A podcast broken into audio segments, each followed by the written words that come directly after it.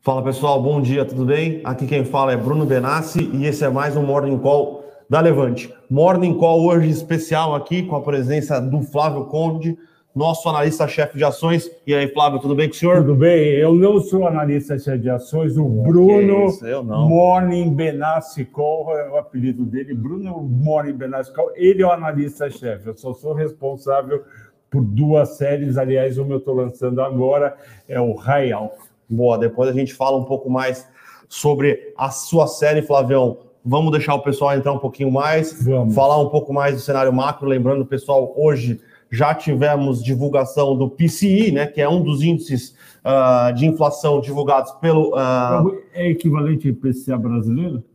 É, não, o IPCA é, uh, tem algumas diferenças, tá? tá? Mas os dois, existe... os dois são inflação ao Sim. consumidor. O PCI é mais do produtor pro consumidor ah, tá. e, o, e o CPI seria ah, mais parecido confundi, com. Tá certo. O... Seria o IGP?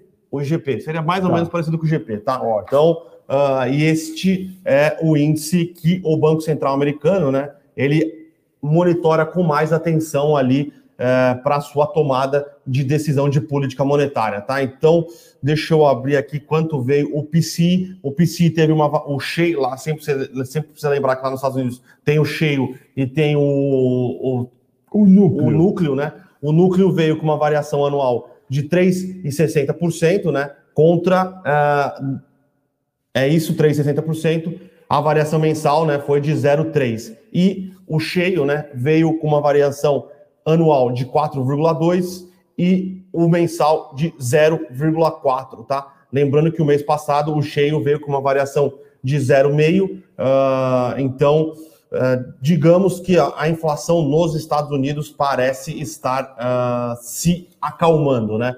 Que, que, era o que o Banco Central sempre, o Banco Central americano sempre, o Fed sempre defendeu, que não era para o mercado se assustar Sim. com um, dois, três meses de inflação alta, que aquilo era, digamos, uma corcova por causa da volta das pessoas da, do isolamento para o consumo. E aí daquela euforia, o Brasil não teve isso ainda, né? Sim. Mas daquela euforia, a pessoa guardou dinheiro, quer trocar o carro, a mulher que não saía mais de casa quer trocar roupa, comprar sapato, os filhos tênis.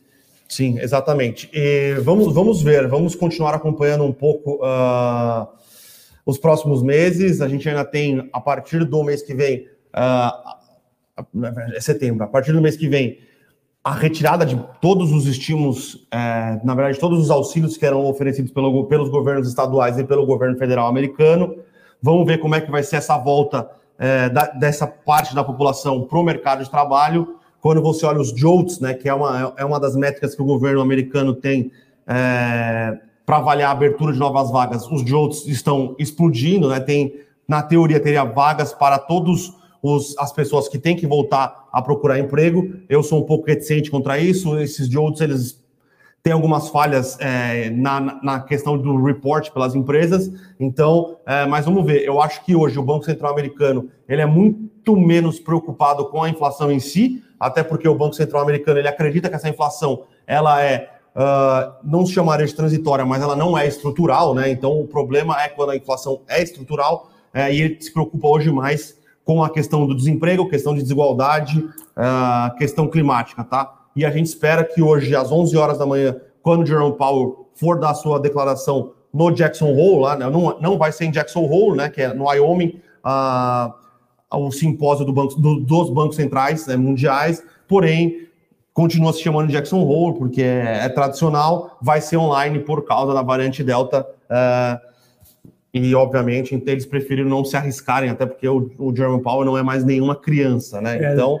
Lembrando que ontem as moedas, as moedas fortes como IEM, euro, libra esterlina, caíram em relação ao dólar Sim. no exterior houve um aumento de 0,30 no dia, hoje está caindo 0,06. 0,30 de aumento do dólar no exterior em um dia é bastante. É bastante. Por quê? Porque o investidor sempre se antecipa um ou dois dias, e aí depois no dia, o Powell, como o Bruno falou, é um cara muito consciente, um cara conservador, sabe da importância de cada palavra que ele fala, então com certeza vai ser um discurso muito comedido Sim. e muito estudado. Sim, o Paulo, ele não é economista, né? Ele é advogado, então ele já tem Sim. um um, viés ele, mais conservador. Sim, ele sabe falar muito bem, né? A, a gente acompanha o Paulo aqui desde que ele entrou. Uh, ele é um cara muito sabonete, eu diria. Todas as vezes que tem reunião do, do FONC, ele dificilmente dá a resposta que as pessoas querem, mas ainda assim consegue uh, agregar, a pa, passar a mensagem. Sim, então vamos ver como é que vai ser a declaração do Jeremy Powell às 11 horas. Uh, o mercado está considerando que vai ser um não evento, tá? Ele vai falar que ele vai, muito provavelmente ele vai falar que vai continuar acompanhando os dados, uh, provavelmente vai dar o deadline aí que ele quer saber como é que vai ser a criação de empregos nos Estados Unidos no mês de agosto e no mês de setembro e aí para aí sim tomar a decisão. Qualquer coisa muito diferente disso uh, pode ter algum movimento no mercado, tá? Lembrando que, como é um simpósio, alguns outros governadores dos bancos centrais americanos têm se manifestado, né? Então, ontem foi um dia dos uh, mais favoráveis a uma retirada dos estímulos, né? Então, ontem falou o Bullard, que é do Fed São Francisco, Fed St. Louis, e falou o Kaplan, que é do Fed Dallas, né? Então, eles são é, eles já estão defendendo de maneira mais é, forte, né, mais urgente aí a retirada. Eles é, são votantes. O Bullard e o Kaplan eu acho que não votam mais. É uma coisa que eu acho interessante, só para todo mundo ficar na mesma página do que o Bruno está falando, é que nem todos os governadores do Fed é, votam. Existe uma certa, um certo viés de quem não vota ser mais duro porque ele está livre, entre aspas, para expressar suas opiniões. Sim.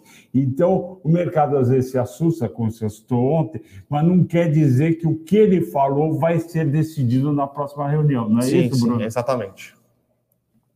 Se eu estou vendo aqui quem são os responsáveis por votos, eu acho que nem o Kaplan, nem o Bullard, eles são votantes hoje, tá?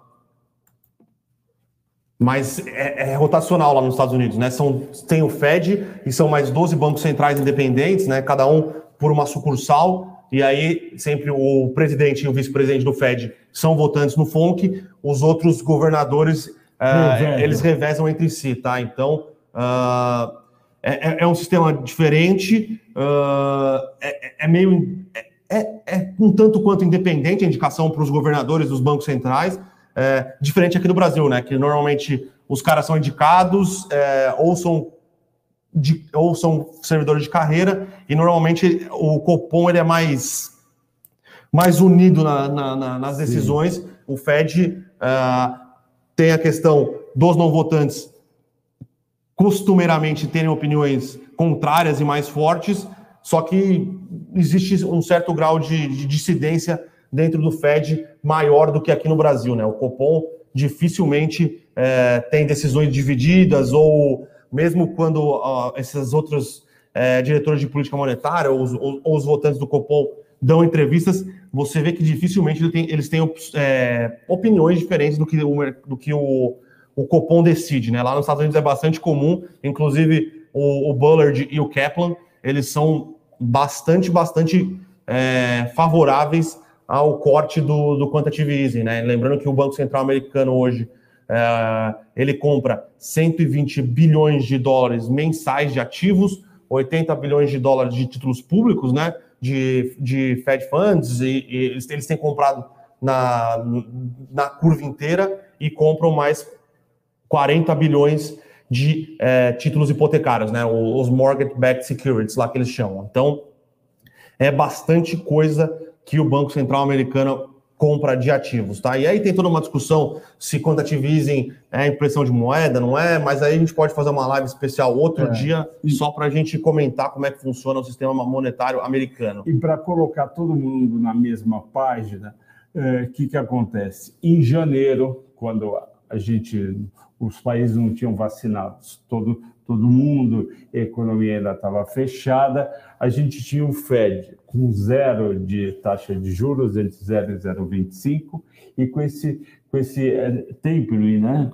Com a, com a compra. A, o, a compra é o quantitative easing. É, o quantitative easing, que, que, que é o quantitative easing que o, que o Bruno falou? O Fed coloca mensalmente dinheiro na economia, recomprando títulos, esperando que quem vender esses títulos vá gastar esse dinheiro. Mas muitas vezes o dinheiro fica empossado no sistema financeiro. O que, que acontece? A discussão no começo do ano era que os juros nos Estados Unidos só aumentariam em 2023 Sim. e que esses 120 bilhões de, de dólares que, que coloca na economia ia durar muito tempo. Com o, aumento, com o fim da, da vacinação e o aumento da economia americana, começou-se a, e, e a inflação mais alta, começou-se a discutir, em vez de aumentar os juros em 2023, aumentar em 2022 e começar a diminuir de 120 bi até chegar em zero de dinheiro de recompra. Então, toda a discussão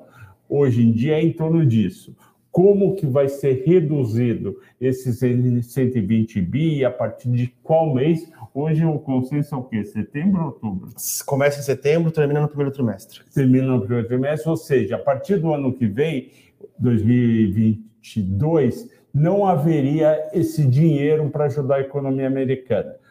Está se criando um grande celeuma, achando que isso é super significativo, e tem gente que tem a visão que a economia americana não vai precisar mais desse dinheiro. E a taxa de juros, se for aumentar em vez de 23 em 22, final de 2022, vai aumentar pouquinho, de 0, de 0 a 0,25 para 0,25 é, para 0,25 a meio, depois de meio a 0,75. Mas vamos combinar, uma economia que tem taxa de juros de meio de 0,75 é a mesma coisa. Sim. Então, é, to, é toda a discussão é em torno disso, esses nomes, quantitative easy, tapering, é tudo e é toda essa discussão. Mas a economia americana, vocês têm que ter sempre uma coisa em mente. Os Estados Unidos é um país que foi feito para dar certo. Tudo que eles fazem lá é para dar certo. Eles não são a maior economia do mundo e não crescem muito mais do que a maioria dos países à toa. Sim. É porque eles fazem tudo para dar certo. Concordo. Então, uh, vamos ficar de olho no que o nosso amigo Jerome Powell tem para dizer hoje, apesar de não achar que ele dará nenhuma indicação. Ele é um cara bastante é, escorregadio nas suas declarações, tá? Então, uh, Vamos falar um pouquinho do cenário uh, corporativo, né? Então, a só, gente. Só um pouquinho claro. antes do corporativo. O dólar, que é uma coisa que ontem subiu bastante aqui no Brasil, foi de 5,22 ontem, né? 5,21 para 5,25. Hoje ele abriu um pouquinho acima do 5,25 e já está recuando. Eu escrevi isso no, no Telegram do Ralph do Melhores Ações, que eu achava que ia acabar recuando um centavo, talvez até dois, porque ontem exagerou para cima. E a Bolsa, a boa notícia para vocês é que o mercado futuro nos Estados Unidos está subindo, agora 10 e 14 está no 0,34 Nasdaq, 0,27 o S&P e 0,22 o Dow Jones. Vocês sabem, pelas nossas conversas aqui, que a Bolsa brasileira tem um forte influência da Bolsa Americana no dia a dia. E a nossa Bolsa, que ontem caiu 1,70 e pouco, está agora subindo.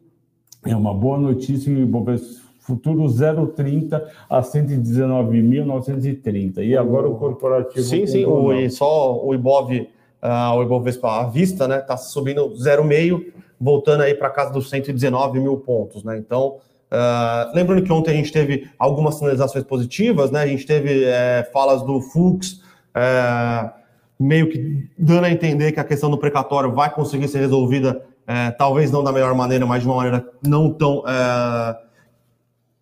não tão ruim, né? Acho que menos pior do que do que estava sendo imaginada. A gente teve a declaração do Rodrigo Pacheco, a gente teve a aprovação da autonomia do Banco Central no STF. Então ontem uh, foi um dia positivo no, no, noticiário, né? Obviamente as bolsas aí caíram, lembrando que as bolsas caíram no mundo inteiro, o Brasil só foi a rebote do que aconteceu. Ontem uh, o dia começou negativo já acompanhando o exterior, e aí depois do atentado em Cabul, que realmente uh, teve uma piora do, senti do sentimento no mercado como um todo e o Brasil acabou sofrendo um pouquinho mais. Mas pensando uh, na relação entre os poderes, no que está sendo feito, parece que melhorou um pouco a interlocução e melhorou um pouco uh, a própria relação, tá? Então ontem, apesar da, da variação negativa da bolsa, eu acho que foi um dia com algumas notícias um pouco menos negativas. Eu não diria positivas, mas menos negativas, tá? Então, uh, Prefere para o cenário corporativo ou prefere dar uma palhinha aqui do Rai Alpha, como vai funcionar? Não, é, tá bom, vamos falar um pouco do Rai Alpha, obrigado. O Rai Alpha é uma série nova que a Levante está lançando. Eu vou liderar a série com a ajuda da equipe do Bruno, que cobre muito bem todas as principais empresas da Bolsa. O que é o Rai Alpha? É uma carteira mensal com sete ações, são as top seven quando tiver IPO, ela pode ter a oitava, a nona ação, e dentre essas sete ações, é, eu vou escolher duas ações para fazer operações com opções para dar uma turbinada na carteira. O momento é muito difícil, a gente está vivendo a tempestade perfeita. A tempestade perfeita começou com o presidente criticando em junho o voto impresso, falando que não ia ter eleições, a Bolsa caiu de 130 mil pontos para 116 mil pontos, agora os 119 mil, mas a gente tem uma visão construtiva e, e moderadamente otimista que o quarto trimestre vai ser um trimestre positivo. Agosto e setembro, vocês devem estar lembrados do ano passado e outros anos, são meses mais difíceis. No caso do ano passado, a gente tinha eleição do, do Trump e do Biden em 3 de novembro, e o quarto trimestre ele é historicamente o trimestre mais positivo da Bolsa no ano. Então, a gente acha que tem uma chance grande de voltar para 130 mil pontos e ir até além. Por quê? Porque os resultados das empresas foram fortes no segundo trimestre, no Brasil com mercado de lado. Sim. Agora, então, né, Bruno, com o mercado reabrindo, a gente vai ter um terceiro trimestre melhor e um quarto melhor ainda. As empresas aqui em São Paulo estão chamando os funcionários de volta durante o mês de agosto. Isso daí é, literalmente faz a economia girar, porque as pessoas precisam vir para os escritórios, precisam tomar condições, precisam almoçar, com, comprar chocolate em camelô, precisa consumir. O que, que acontece? Isso daí vai bater no resultado das empresas, as empresas ficaram muito mais enxutas e eficientes na pandemia, e a gente não pode esquecer que na Bolsa a gente tem as melhores empresas do Brasil. Sim. E são as vencedoras. E, e o emprego também, né, Bruno, está aos poucos voltando. É o segundo mês de geração de emprego de 300 mil mil postos. Ah, mas o emprego não é de alta qualidade. Não interessa. 300 mil postos. É bastante. É bastante. Se cada pessoa tiver mais duas para alimentar, é um milhão de pessoas, 900 mil, um milhão de pessoas voltando a consumir. Então, isso é positivo, isso justifica a nossa recomendação de comprar tanto para o Rai Alpha como para as outras séries da Sim. Levante. Tem uma pergunta aqui já do Adriano já. Flávio, quanto de dinheiro eu preciso ter em caixa, mais ou menos, para valer a pena assinar a carteira do Rai Alpha? Então, a carteira do Rai Alpha você consegue montar a partir de 10 mil reais, é bem viável montar. Com mil, dois mil reais é um pouco mais difícil, né? Em praticamente todas as carteiras, você montar 5, 10, 7 ações. Mas a partir de 10 mil reais você já consegue montar. A série vai ter também uma live semanal, toda, toda terça-feira, é toda terça-feira entre 11 e meio-dia, e também vai ter é, uma aula de valuation e montagem de carteira uma vez por mês, uma hora e meia, na última quarta-feira do mês. Lembrando que você é professor de valuation, né? Exatamente, eu sou professor de valuation, eu já fui do, do IBMEC do INSPER, hoje eu estou na Unesp, e gosto muito de ensinar alunos, investidores, tanto iniciantes, intermediários e avançados, porque a gente está sempre aprendendo é, com o mercado e, e, a teoria te ajuda a operar melhor e ganhar mais dinheiro.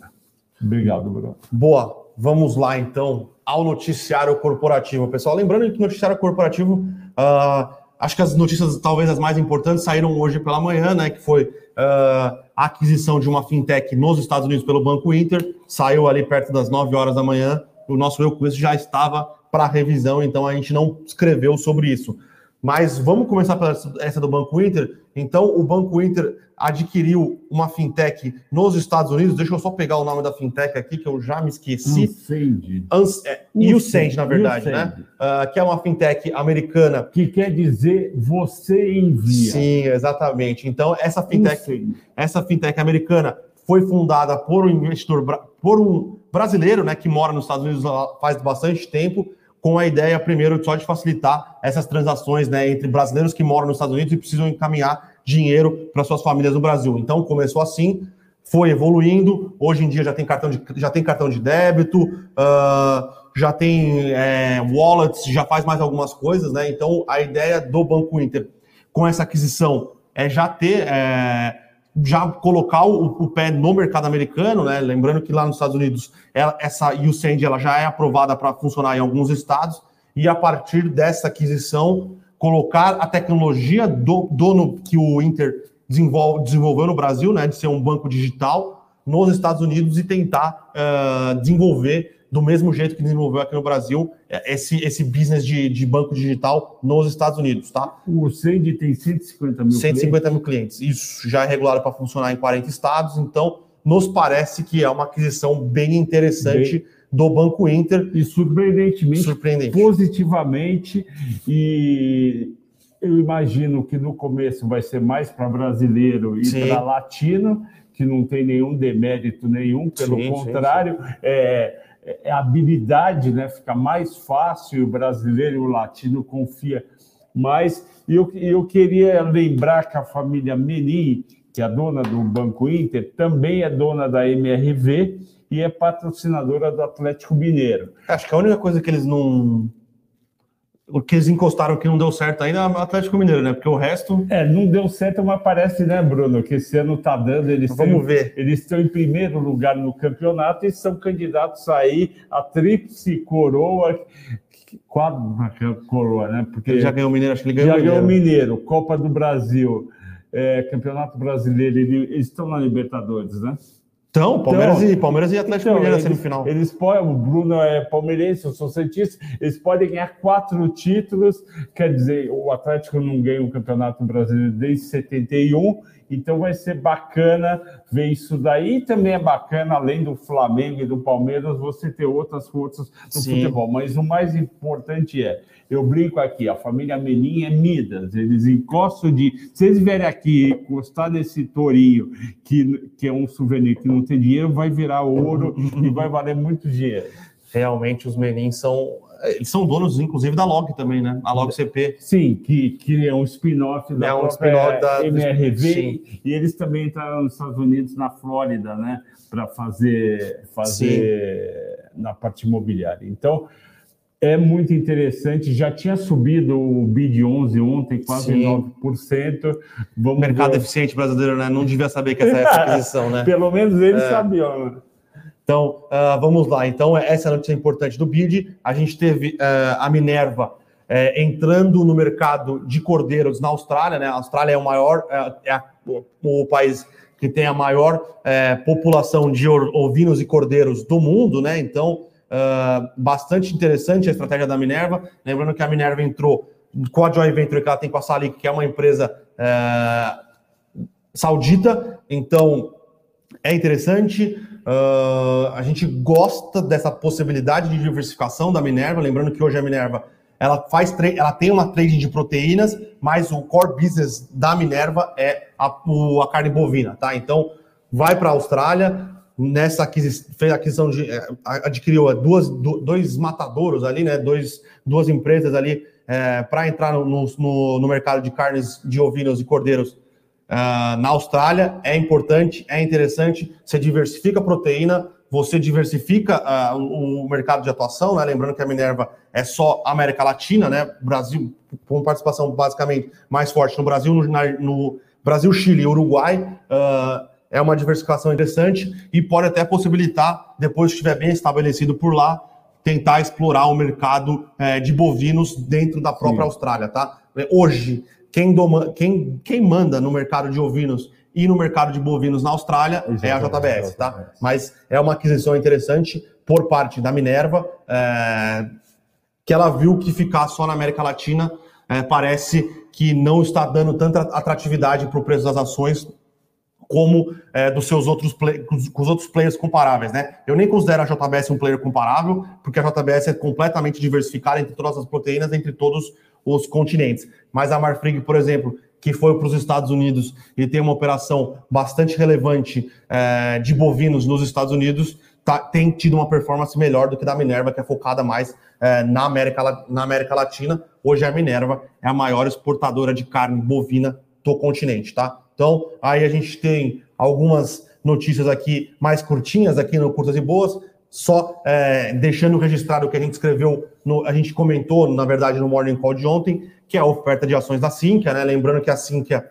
é uma empresa uh, que faz muito bem a aquisição de menores players, né? Coloca para dentro, derruba a base de clientes para dentro e depois tenta fazer o cross-sell, né? O cross-sell nada mais é do que vender os outros serviços que ela tem, é, que ela consegue oferecer para os clientes dessa empresa que ela, que ela acabou de, de adquirir. Então, é, é, interessante, é positivo. E lembrando que a principal concorrente da Sinqia, que é uma empresa é, que é uma subsidiária da TOTS, né, que inclusive teve um aporte de capital por parte da B3, esse aporte de capital aí de 600 milhões de reais, deixou a principal concorrente da Sinqia bastante capitalizada. Então a Sinqia falou, então, vamos lá, né, pessoal? Vamos comprar aqui também, né? E assim que é uma baita empresa, Sim. a gente gosta bastante. O Carneiro, Rodrigo Carneiro, que é da equipe, analisa muito bem e gosta. E lembrando, ela estava 30 reais no final de julho e veio agora para 23 Sim. e vai ter esse aumento de capital. Quer dizer, parece ser uma época bem interessante para a Sinqia. Vamos ver como é que é. Lembrando que ontem as ações começaram bem o pregão, começaram a subir uns Sim. 3%, e aí, conforme o, o, o, humor foi mudando um pouco, as ações assim que acabaram é, sofrendo e fechando em queda, tá? Mas a gente gosta dessa estratégia da Sinqia, é uma empresa que realmente bota capital para dentro e faz aquisições relevantes. Lembrando que esse mercado de softwares aí, principalmente softwares um pouco mais voltados para o setor financeiro, é um mercado muito pulverizado, tá? Acho que a Sinqia, que é líder de mercado, tem 7%.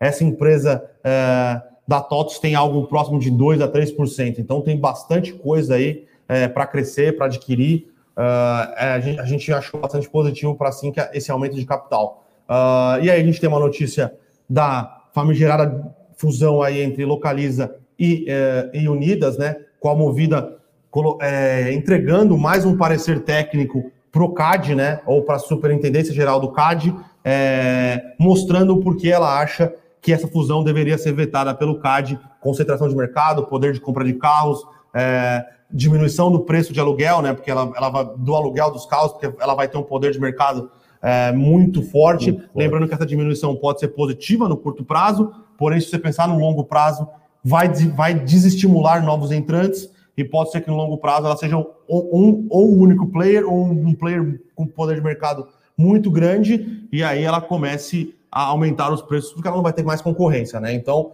uh, a gente no começo achou que essa fusão seria é, mais, teria uma aprovação mais fácil frente ao CARD, com alguns remédios, né? Porém, a gente tem visto aí que talvez essa fusão sofra é, para ser aprovada ou pode até não ser aprovada, né? Tá, é, outras duas notícias, a Uzi Minas e o Banco do Brasil vão pagar no caso da Uzi Minas, é dividendos e JCP. Sim. E vai ser, acho que dia 1 de. Uzi Minas vai pagar dia 5 de outubro. Qual, a, qual que é a data X? Primeiro de setembro, é isso? É 31 de agosto. 31 de agosto da Datacom. Ela primeiro... Datacom, primeiro e primeiro é, Datacom, exatamente, a partir do dia 31 e paga dia 5, é, é um valor pequeno, mas eu sempre lembro aos investidores que é o seguinte: cotação não vai para o seu bolso, dividendos vai. Não interessa o que acontecer amanhã, é, daqui a um mês, o dividendo entra no teu bolso, não importa se é 50 centavos, se é, se é um real, ele entra no seu bolso. Outra coisa muito importante, reinvista os dividendos Sim. na própria ação. Quando você faz a conta, por exemplo, de Itaú com e sem dividendos, ou Itaú... É, é gigantesco. É gigantesco. É tipo assim, em vez de dar 100% no período, dá 50%. Então, você tem que reinvestir. Não deixa aquele dinheiro para gastar com besteira no fim de semana. Vai lá e reinveste. É igual fundos imobiliários, é sempre bom reinvestir os dividendos, tá? Então, lembrando que o Bruno é o maior entendido de fundo imobiliário do mercado, trabalhou na área. Façam pergunta aqui para o Bruno todo dia, que ele é muito bom, mas ele é um pouco tímido para falar de fundo imobiliário. Ele não admite que ele é tão bom. Perguntem que vocês vão gostar. Boa, boa. Pode perguntar, pessoal. Isso aqui, estamos aqui uh, para atendê-los. É, tem uma dúvida interessante aqui do Flávio. Uh, Uzi Minas divulgou pagamentos de proventos gordos referentes ao primeiro semestre. Essa tendência de pagamento se estenderá às outras siderúrgicas? Flávio, lembrando que Gerdau tem anunciado dividendos todo bastante, tá? Eu não Sim. lembro. Uh, ele anunciou dividendos no primeiro, no primeiro semestre referentes ao resultado do quarto do, do ano fechado de 2020 e a Gerdau também anunciou um dividendo extraordinário Sim. aqui por causa do, uh, da, da performance excelente do primeiro semestre, tá? A CSN também, se eu não me engano, anunciou também dividendos. Então, uh, as empresas siderúrgicas que antes eram muito alavancadas e tinham problemas de, de caixa mesmo, né? Sim. Caixa e eram bastante endividadas, elas fizeram um trabalho muito bom. É, obviamente, esse trabalho foi potencializado pela cotação do minério de ferro e do aço, né? Sim. Mas elas fizeram a lição de casa, é, tiveram um, um bom reperfilamento das dívidas, estão gerando caixa, estão conseguindo pagar dividendos. Pessoal, lembrando que 2019 a Uzi Minas estava para quebrar. Não para quebrar, mas estava é. bem mal nas pernas, né? Bem lembrado, fizeram um turnaround muito bem feito. Tem uma entrevista ontem no Estadão excelente do presidente da Uzi Minas, contando que o terceiro trimestre vai ser muito positivo. Então, uma pergunta seguinte para você, Flávio, é se esses dividendos vão continuar em 2022? E a resposta é sim, vão continuar, porque os resultados vão continuar muito fortes, mesmo com o minério tendo caído de 220 dólares para 140, esses 220 dólares não estava na conta e no preço é, de nenhuma projeção, e sim os 140 dólares que está agora. Pô, concordo. Uh, Ronaldo aqui falando para eu cortar o cabelo, vou cortar o cabelo amanhã. Fazer eu não a... acho justo, eu não, não acho não, que o cabelo tô, dele está grande. Estou precisando, eu gosto de ficar careca. Uh, passar máquina. Matheus aqui perguntando de Tecnisa. Matheus, não olhamos Tecnisa, uh, mas a gente tem alguns problemas. Na verdade, não olhamos, não. A gente olha, é, mas não tão a fundo. Uh, a gente tem algumas preocupações com o setor de construção civil. Se fosse para ficar em alguma empresa de construção civil, é melhor ficar nas, nas melhores, tá? Então, Cirela, Exetec. É, MRV, que é outro ramo de atuação, é mais voltado para a média e baixa renda, porém uh, é bem tocada. A Tecnisa tem alguns problemas relevantes aí que podem ser uh, talvez um pouco mais exacerbados uh, por causa do cenário um pouco mais difícil para a construção civil, tá? Então, obviamente, quando você olha o price to book da, da Tecnisa deve estar menos do que um, mas a gente tem que pensar que boa parte desse estoque que a, que a Tecnisa tem é estoque que ela tem há muitos anos, então pode ser que o valor que está bucado desse estoque seja menor do que, uh, ah, para conseguir vender mesmo, seja menor do que está do que tá, é, representado contabilmente, tá? Então, se for para ficar em alguma ação de construção civil, eu prefiro ficar nas nas mais provadas, nas testadas realmente, que passaram bem por crises, diferente da Tecnisa, que passou muito mal pela crise de 2014 até 2016, né? Bem, bem colocado, Bruno. É, no setor de construção, a gente tem grupos de empresas diferentes. Vamos primeiro entender o macro o mercado, o mercado acionário ele é muito cruel e muito rápido com as empresas de construção. Em janeiro, fevereiro, quando pintou dos juros voltarem a subir aqui no Brasil, é, um monte de fundo começou a alugar e vender Cirela, Exetec e MRV para ganhar com a queda. E ganharam porque essas ações caíram então, com quedas, deve estar com quedas aí entre. Deixa eu ver quanto é que está caindo no ano, é bastante. Cirela estava caindo bastante. No ano. Cirela, é... quanto está no ano? Caindo Quase 30%, é Quase é bastante. 30%. Para a qualidade da Cirela é bastante. Para a qualidade é, é bastante. E tem uma coisa, é, você que está nos vendo, que mora em São Paulo e em outras cidades, que deixa a nossa cabeça com nó. Quando a gente anda aqui em São Paulo, só tem lançamento. Todos os bairros têm muitos lançamentos, pelo menos aqui em São Paulo. E lançamentos da Cirela, da Ezetec e de outras. E dando uma impressão correta que o setor ainda está muito aquecido. Porém, o mercado de ações antecipa em excesso, que nem antecipou a melhora em 2020, né, Bruno? Que as ações subiram bastante, ele antecipou agora a queda, porque quando os juros baterem Selic 7,5, começa a complicar é, venda de imóveis. Então, o mercado está precificando hoje, não o que você vê na rua, está precificando o próximo ano. Segundo ponto, teve um excesso de lançamento de novas ações no setor, e isso pulverizou demais a intenção, e o investidor não gostou. Terceiro ponto, o setor de, de Minha Casa Minha Vida, que depende de financiamento do governo, está sofrendo porque o volume esse ano é bem menor. Então, tem que tomar cuidado, apesar de MRV direcional serem ótimas, então tem que tomar cuidado. E o último ponto é o seguinte: as empresas pequenininhas Tecnisa, é, Lave, essas menores que a gente olha menos IVE, elas podem viver, elas podem, num determinado mês, subir 30% por causa de um evento X, mas também pode cair 30%.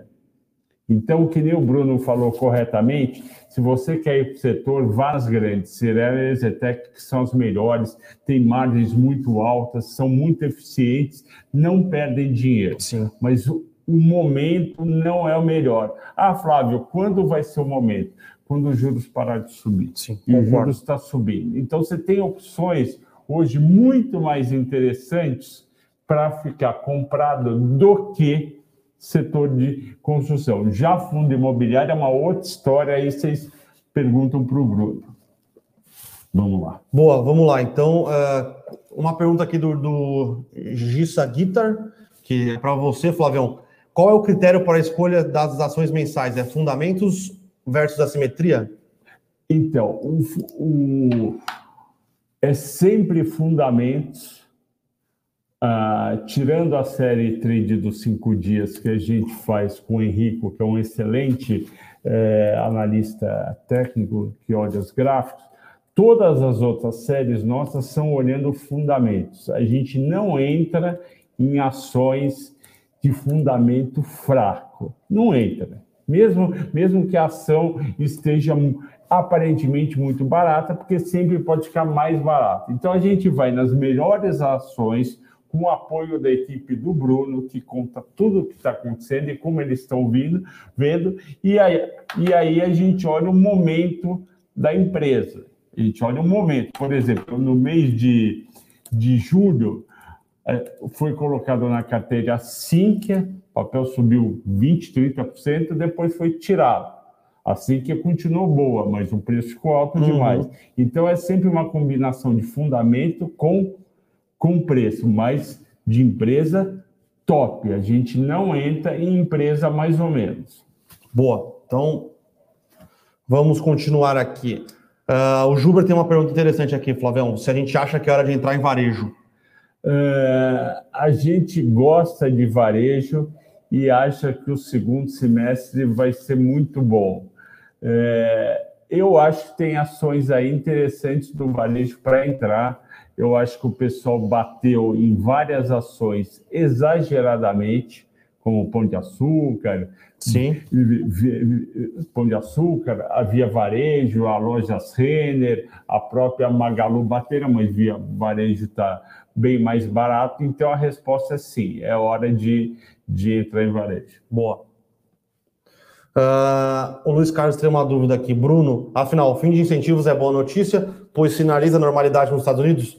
Uh, sim, eu acho que a retirada dos estímulos, na verdade, não é de, do, do incentivo uh, governamental para o trabalhador ali envolvendo a pandemia da Covid é positivo, uh, porque mostra que a economia americana uh, se recuperou, porém vamos ver como a, a, a, economia americana vai reagir após esse, essa, esse corte de incentivos, tá? Então, eu tenho algumas dúvidas se a velocidade de recuperação da economia americana uh, vai continuar pujante quando esses estímulos forem cortados, tá? Então, lembrando que no ano passado a renda do, do americano subiu sobremaneira, como a renda do brasileiro também subiu sobremaneira por causa desses incentivos. Isso acabou é, gerando uma demanda maior por bens de consumo, é, uma demanda maior é, por gastos em e-commerce, para a própria poupança, investimentos. Vamos ver como vai ser a resposta da economia americana é, quando uh, a renda do, do americano voltar à normalidade, tá?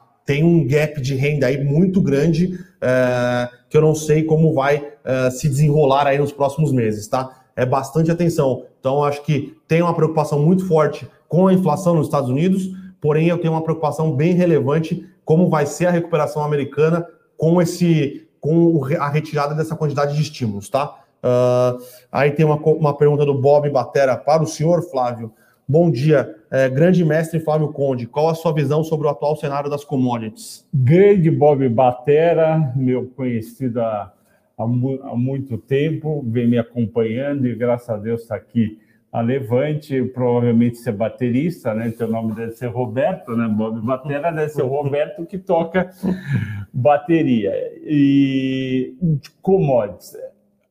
A nossa visão é de acomodação de preços principalmente nas commodities metálicas, que eu comentei aqui, veio de 220, 223 dólares por tonelada na China para 140, 150 agora. Uh, então tem uma acomodação, isso é positivo, porque estava exagerado. Na parte de commodities de energia, o, o petróleo também acomodou em torno dos 70 dólares, teve uma ameaça no mês de junho, julho, de ir para 100 dólares. O OPEP rapidamente, via Arábia Saudita, que é, que é parceiro dos Estados Unidos, eh, eles estão aumentando em 400 mil barris por mês até dezembro. Lembra que eles cortaram 5 milhões de, de, de, produção diária na pandemia, no primeiro semestre do ano passado, e agora estão aumentando 2 milhões. Quer dizer, ainda está abaixo, mas está compatível, e esse foi um pedido dos países mais desenvolvidos, que com a recuperação o petróleo não fosse para 100 dólares, ficasse nos 70, é aí que vai ficar. Já commodities agrícolas, é, é uma demanda gigante, principalmente da China, da Ásia e, e, nos próximos anos vai ser também da África. Então não adianta é, a parte agrícola só vai melhorar se a produção aumentar significativamente. Isso é extremamente positivo para o Brasil, né? Sim. O, o Brasil é um grande exportador e ajuda o dólar a não subir tanto, ajuda a balança comercial. O setor do agronegócio é um baita setor no Brasil, a gente gosta bastante. E faltou alguma commodity? Não. A gente falou agrícola. Papel, celulose, celulose. pode falar. Uh, celulose. Obrigado passou aí os, os, últimos dois anos num low bastante é, complicado aí. Quanto é, 450? 450. Então, poucas empresas são rentáveis a esse preço de celulose. A Suzano, inclusive, é uma delas, né? A empresa mais eficiente na produção de celulose. Uh, e agora ela voltou aí, está na, na, casa dos 640, 650. E conforme a economia retome, a, a, a produção né, e o consumo de papel deve continuar é, aumentando. Lembrando que China e Índia é, tem uma demanda, tem um consumo de papel per capita bem baixa comparado com os países desenvolvidos, né? Então, conforme essas economias vão continuar se desenvolvendo é, e a população dessas economias continua crescendo, né? É, a demanda por papel, né? Obviamente, você demanda celulose, você produz papel, tende a continuar aumentando nos próximos anos. É, lembrando que a Suzano tenta desenvolver novas tecnologias é, para que a celulose seja utilizada em outras coisas. Então, ela tem estudado, é, ela tem estudado transformar a celulose é, em combustível, Sim. ela tem estudado transformar a celulose em fibra para fabricação de roupa e algumas outras coisas. Então, é, o cenário para celulose é um pouco melhor do que foi alguns anos atrás, tá? Uh, pessoal aqui perguntando se eu prefiro fundos de papel ou fundos de tijolo. Uh, fundo imobiliário. É, né? fundo imobiliário. Isso, de papel ou de tijolo. Eu prefiro hoje uma carteira balanceada, tá? É, eu não gosto de escolher uma classe de, de fundos é, apenas, tá? Então, mas se for para escolher fundos de papel, pense também em colocar, pense na, na, diversificação da sua carteira, né? Hoje tem muito fundo que tem a carteira 100% atrelada ao GPM. O GPM é, tem subido, mas a tendência é que se o Banco Central conseguir é, baixar a inflação, baixar a inflação, né? Eu acho que ele deixou bem claro que a, a meta dele é levar a inflação para a meta, a meta vai levar a inflação para a meta no ano que vem é, de 3. Muitos desses fundos que têm só, só, só indexados à inflação, eles vão começar a distribuir dividendos menores, porque a correção monetária é, dos papéis que ele, que ele tem dentro da sua carteira é, vai ser menor. Né? Então, talvez ter fundos é, com a carteira diversificada entre PCA e, CDI faça mais sentido. Tá? E na, na parte de tijolos, é, eu gosto bastante de logística e lajes corporativas. Tá? Shopping não. Shopping não. Shopping, se for para comprar fundo de shopping, é, se for para estar investido no setor de shoppings, eu particularmente prefiro estar investido nas ações de empresas de shopping, tá?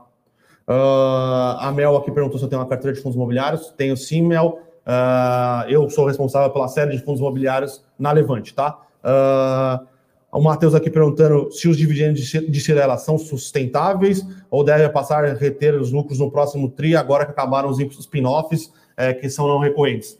Uh, Sim. Eu acho que a Cirela ela continua gerando caixa, tá? Ela continua, ela vai continuar conseguindo pagar algum dividendo, porém no é, nível bem no menor, nível bem menor né? né? Sim. Porque não tem mais é, como o nosso assinante falou, não tem mais essas vendas que ela fez das participações. Boa.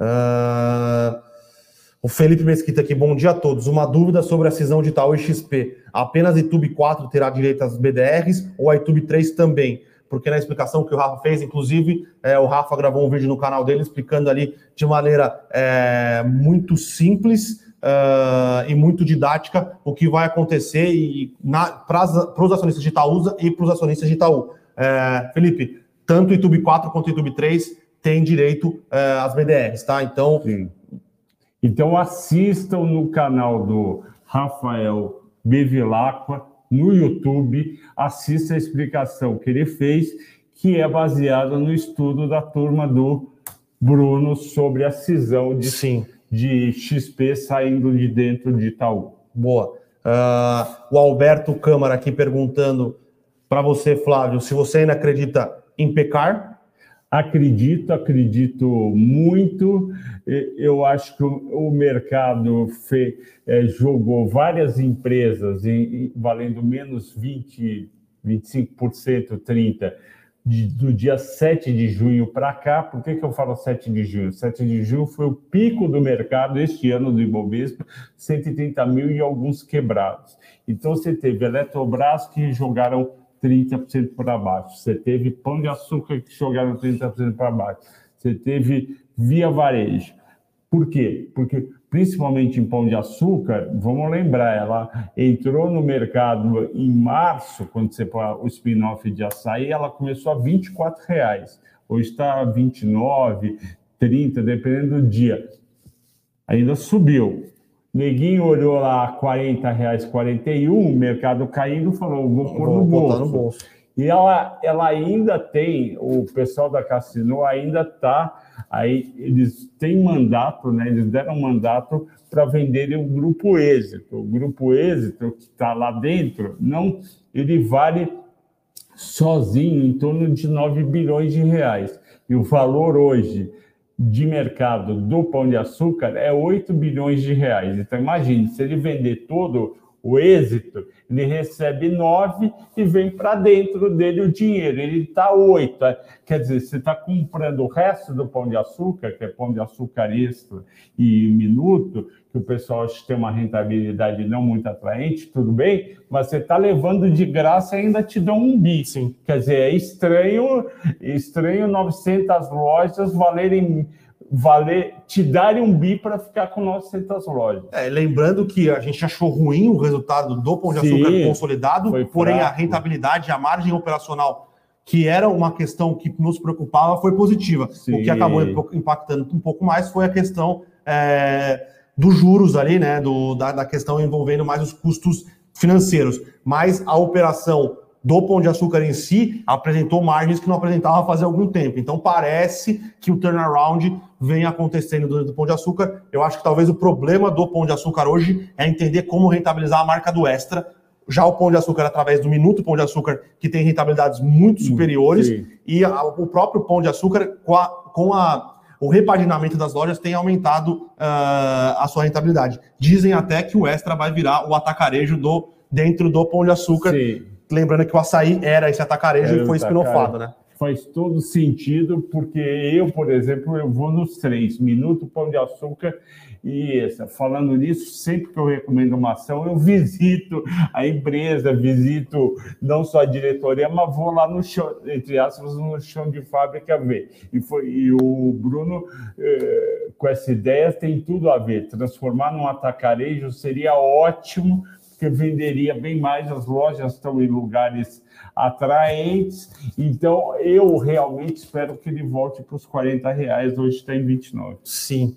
Uh, nossa, hoje tem bastante pergunta, hein, Flávio? Acho que o pessoal. É, avisaram pessoal, que eu tava. O pessoal se empolgou aqui, aqui com você. o pessoal falou: bom, ele nunca está aqui, eu vou aproveitar. Boa. Uh, tem só uma dúvida aqui do, do Lohan é, sobre o na, você, a cada 40, num, num lote cheio de ações e tal, então você tem 100 ações, você vai ficar com 2,3 BDRs, tá? O que vai acontecer com esse 0,3? Uh, é uma pergunta muito interessante, tá, Lohan? O que vai acontecer é o seguinte, eles vão aglutinar essas participações até dar, um por, até dar uma ação e eles vão vender essa ação ao mercado, tá? Então, dessa ação que for vendida no mercado, né, dessa, desse BDR que for vendido no mercado, você vai receber esse 0,3 que você tem direito, então é dinheiro, dinheiro direto no seu bolso, tá? Então, Sim. são os BDRs que você ganha, mais esse, esse fracionário aqui, esse fracionado, vai direto para o seu bolso, tá? Uh, vamos lá, vamos lá. O Júnior aqui com uma dúvida interessante. Quando o Fed diz que vai retirar estímulos, Onde necessariamente é essa retirada? Eles impactam de que forma o Brasil? Júnior, vamos pergunta. lá. Uh, o Quantitative Easing hoje é, é, uma, é um programa de recompra é, de títulos por parte do, do, Banco Central americano, tá? Então, esse estímulo que vai ser retirado é a diminuição deste programa. Uh, hoje, o Quantitative Easing serve basicamente para manter as taxas de juros achatadas nos Estados Unidos, né? É, ele não é mais um programa que reflete aumento ou a capa, aumente a capacidade de empréstimo dos bancos nos Estados Unidos. Então, uh, tem a sinalização que passa é que os, os juros nos Estados Unidos tendem uh, a aumentar num, num, num, prazo um pouco maior, tá? Então, uh, e como os juros americanos é o pai de todos os mercados, uh, com a perspectiva de juros maiores nos Estados Unidos, pode ter algum tipo de correção, tá? Então, é, é basicamente por isso. Quando você faz um modelo de valuation, seja de renda fixa, seja de moedas, seja de ações, você parte do princípio, né? A primeira premissa que você adota é quanto é que está os juros americanos de longo prazo, tá? Então, uh, com, essa, com essa. É o risk free rate. É o risk free rate mundial, tá? Mundial. Então, se aumenta esse risk free rate mundial, é tudo mais constante, tá? Você acaba impactando um pouco os valuations, tá? Então, por isso que impacta o Brasil, uh, porque é tá, seria mais interessante ou você aceita é, correr menos risco, alocando num título é, de sem risco, né? Tudo tem risco, né? Mas com risco menor nos Estados Unidos do que está alocado no mercado de ações é, comparativamente, tá? Muda essa relação. Boa. Uh... Nossa, a gente tem bastante pergunta mesmo. Vamos lá. Uh...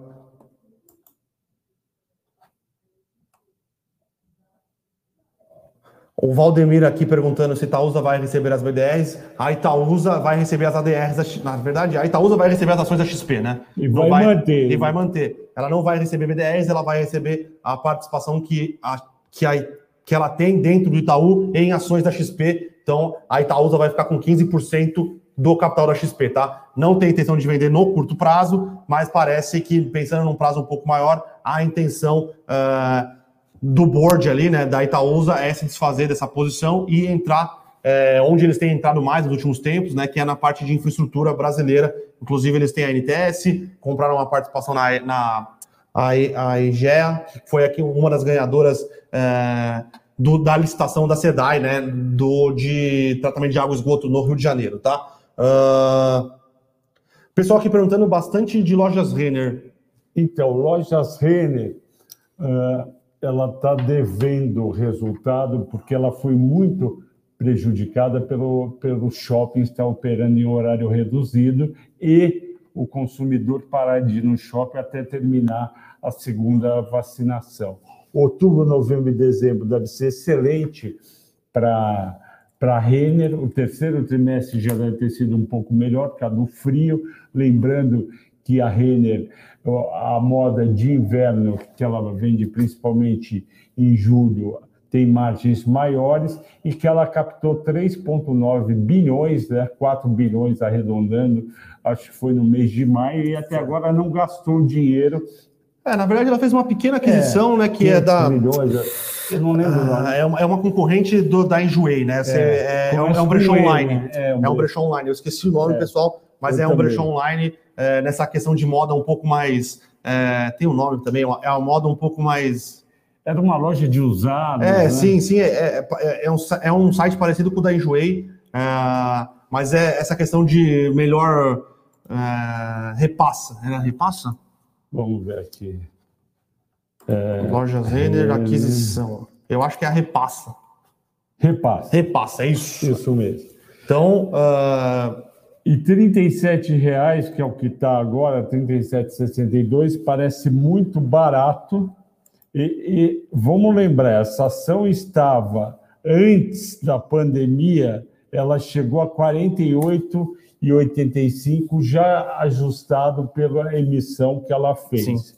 Então, é, esse papel é um papel para 50 reais, só que precisa voltar a economia andar mais forte. É, é uma das, das empresas que a gente gosta quando foi perguntado para o varejo. Sim, boa. Uh, o pessoal perguntando se a Americanas, que é a MER 3 agora, né, que é a Americanas SA, pode ser comparada com Via Varejo e Magalu. É, é, é, é onde eles querem chegar, né? Lembrando que a B2W era um business só de e-commerce, uh, e aí teve a cisão da parte das lojas, das lojas americanas, que foi via troca de ações para dentro é, da Americanas, né, que é a MER 3, para construir realmente uma omnicanalidade, como tem a Via Varejo e como tem a Magazine Luiza. Porém, acho que a B2, esse movimento demorou muito para ser realizado e a parte de canalidade, de usar as lojas americanas como hubs, demorou muito para acontecer. E o mercado penalizou bastante americanas por causa disso. É, eu acho que o mercado vai esperar bons, ele vai esperar a Americanas conseguir entregar bons resultados utilizando essa omnicanalidade para aí sim dar o benefício da dúvida e valorizar um pouco mais as ações. Coisa que a Via Varejo e a Magazine Luiza estão anos luz adiantados em relação a Americanas, tá? É, eu acompanho o B2W, lojas americanas, há muito tempo, e a B2W, ela é a Magalu que não deu certo. a B2W, há 20 anos atrás, ela visualizou o que a Magalu é hoje. E ela começou a ir comprando, comprou Shoptime, comprou, comprou submarino, juntou tudo e achou que todo mundo, ela queria ser a Amazon brasileira, não conseguiu e achou que todo mundo ia comprar as coisas lá. Nunca conseguiu fazer isso. O pessoal do, do 3G, do, do Jorge Paulo Lema, do Secupira e do, e do e do Marcel, eles botaram bilhões de reais lá, teve vários aumentos de capital. A empresa nunca deu dinheiro à B2W e as lojas americanas carregava ela, porque lojas americanas sempre deu dinheiro e carregou. O meu sonho era, era ter as duas bem separadas porque eu acho que a B2W tira valor da Americanas. E esse movimento todo de ações, a minha avaliação é que o mercado esse ano finalmente jogou a toalha e falou: chega, eu não quero mais saber de vocês, é, o negócio não anda, e eu tenho há muito tempo, a Via Varejo, que nem o Bruno falou, muito melhor, e a Magalu, dez vezes melhor. A Magalu consegue vender cerveja e camiseta de futebol americano assim, enquanto Sim. o AB2W tem, queima um caixa desgraçado. Queima um caixa desgraçado não é eficiente. Então, se você e eu sairia uh, desse jogo. Eu sei que tem vários uh, investidores, na verdade, especuladores de curto prazo, comprando e vendendo todo dia a MER3 de Lame, mas eu acho sinceramente que você vai perder tempo, é, vai perder paciência e a chance de você ganhar dinheiro é pequena. Como eu falei aqui, todas as séries da Levante são de empresas de, de um fundamento muito sólido e de, de empresas provadas. A gente usa muito aquilo do Buffett, que é comprar excelentes empresas a preços razoáveis e não comprar empresas ruins que aparentemente estão baratíssimas. Sim. Uh, prezados, vai começar a declarar, vai começar o, o Jerome Powell aqui, então uh, vou aproveitar que o Powell vai começar a falar e me despedir aqui junto com o Flávio. Se não tivesse o, se não tivesse o Powell, a gente ficaria mais tempo, tá, pessoal? Mas como hoje é, é uma declaração que é, vai ser bastante importante no Powell, eu preciso estar bastante atento. É, vou trazer o Flávio aqui mais vezes, para o pessoal gostou bastante aqui da sua participação no Obrigado. Morning Call, então queria agradecer a todo mundo aí que fez os seus elogios. Estamos aqui para tentar melhor atendê-los. Então, é, receber elogios é bastante gratificante, tá, pessoal? Então, Valeu, queria pessoal. agradecer a todos a participação, desejar um, um bom final de semana uh, e até segunda-feira. Até segunda. Valeu, Bruninho, pelo Valeu, convite. Tudo de bom. E vamos torcer aí para o Palmeiras do Bruno, para o Santos irem bom, bem no fim de semana. E para o seu time também ir bem. Só se não for jogar contra o Palmeiras. Valeu. Valeu. Bom fim de semana.